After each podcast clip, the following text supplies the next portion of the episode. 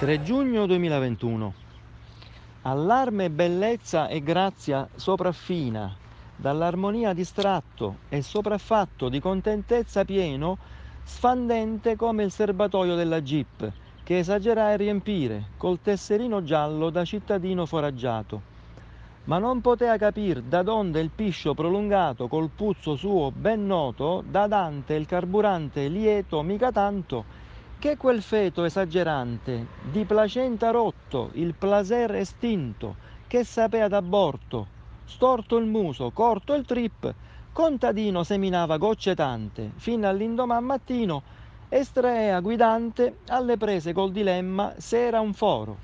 L'emozione che ancora un po' memoro, un gallone inglese detto imperiale, col giusto bidoncin comprato, cessando pover gusto le formiche d'esser gasolate anche se contente che lo stemma della Land Rover, traballante, era un lusso inusitato. Ben finì per scoprire l'imbranato elargitor di chiazze il motivo desolante dell'emorragia imprevista, che l'imbocco gommoso venticinquennale, ben vetusto e stanco, era generoso apposta, che metafora, metafora andò, siccome manco de farme revisione, che non c'è certezza d'esser vivo finché coli, trasoli o no. Non ne posso più di sentire come critica al DDL ZAN quella secondo cui creerebbe delle categorie privilegiate. In realtà andrebbe spiegato una volta per tutte che il DDL ZAN non parla mai di omosessualità o di transessualità, ma genericamente parla di crimini d'odio legati all'orientamento sessuale all'identità di genere, oltre che al, al genere, al sesso, alla disabilità. Con orientamento sessuale si intendono tutti gli orientamenti sessuali, è un'espressione universale che comprende anche, per esempio, l'orientamento eh, eterosessuale. In altre parole, se una persona eterosessuale venisse picchiata o discriminata in quanto tale, ci sarebbe un aggravante anche per questo. Poi se in realtà cioè, coloro che vengono discriminati, subiscono violenza, sono le persone LGBT, allora possiamo farci qualche domanda come società, ma non è eh, questo un limite della legge, perché la legge non crea categorie privilegiate. Grazie mille Andrea. Buongiorno, sono Gloria da Trieste. Volevo ricordare una storia mm, che mi ha tanto impressionata di uno scrittore eh, Jan Morris, che venne a Trieste con ehm, il governo alleato da soldato uomo.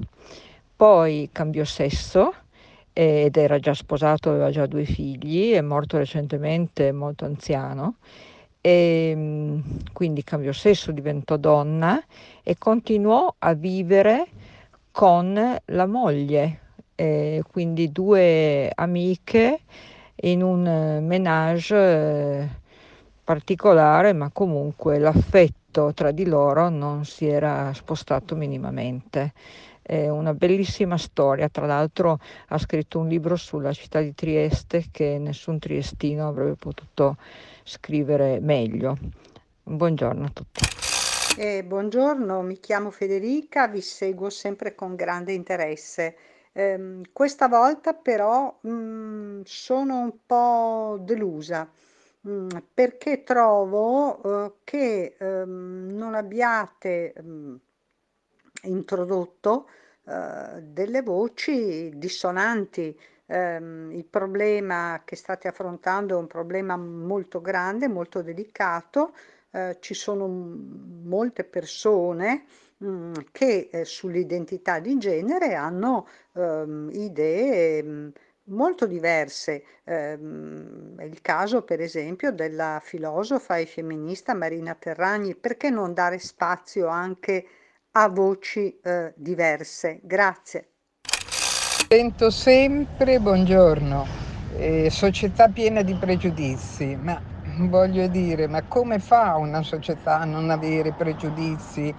in una situazione del genere, cioè un uomo che diventa una donna, una donna che diventa un uomo.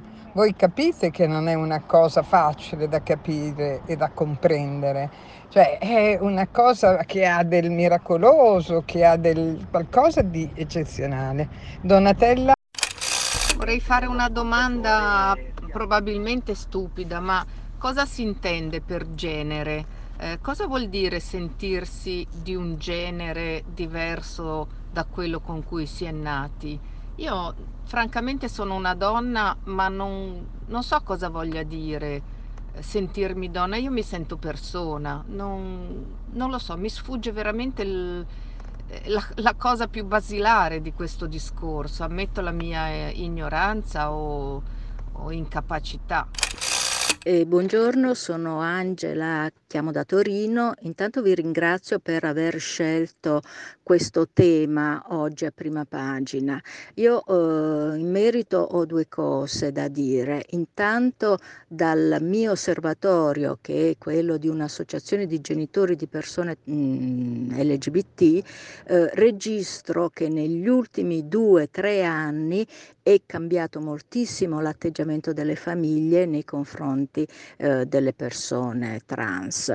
Eh, fino a qualche anno fa eh, questi ragazzi e queste ragazze dovevano affrontare da soli eh, la, il loro percorso, adesso hanno le famiglie de- dietro. Da noi, nella nostra associazione, arrivano tantissimi genitori che eh, accompagnano i propri figli e le proprie figlie.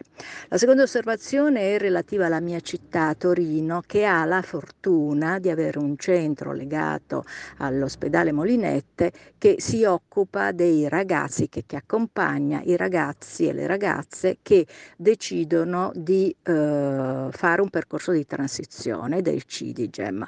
Eh, purtroppo purtroppo eh, è molto sottodimensionato, soprattutto in quest'ultimo periodo. C'è uno psicologo, c'è un endocrinologo eh, e mh, mm, soprattutto in questo periodo di lockdown le domande al CIDIGEM sono aumentate, sono lievitate eh, e soprattutto questo comporta che soprattutto nel primo periodo quando queste persone hanno bisogno di uno psicologo, di uno psichiatra proprio per interrogare, eh, interrogarsi su che cosa cosa sono e cosa vogliono essere, ehm, hanno tempi di attesa lunghissimi e questo è inaccettabile. Grazie.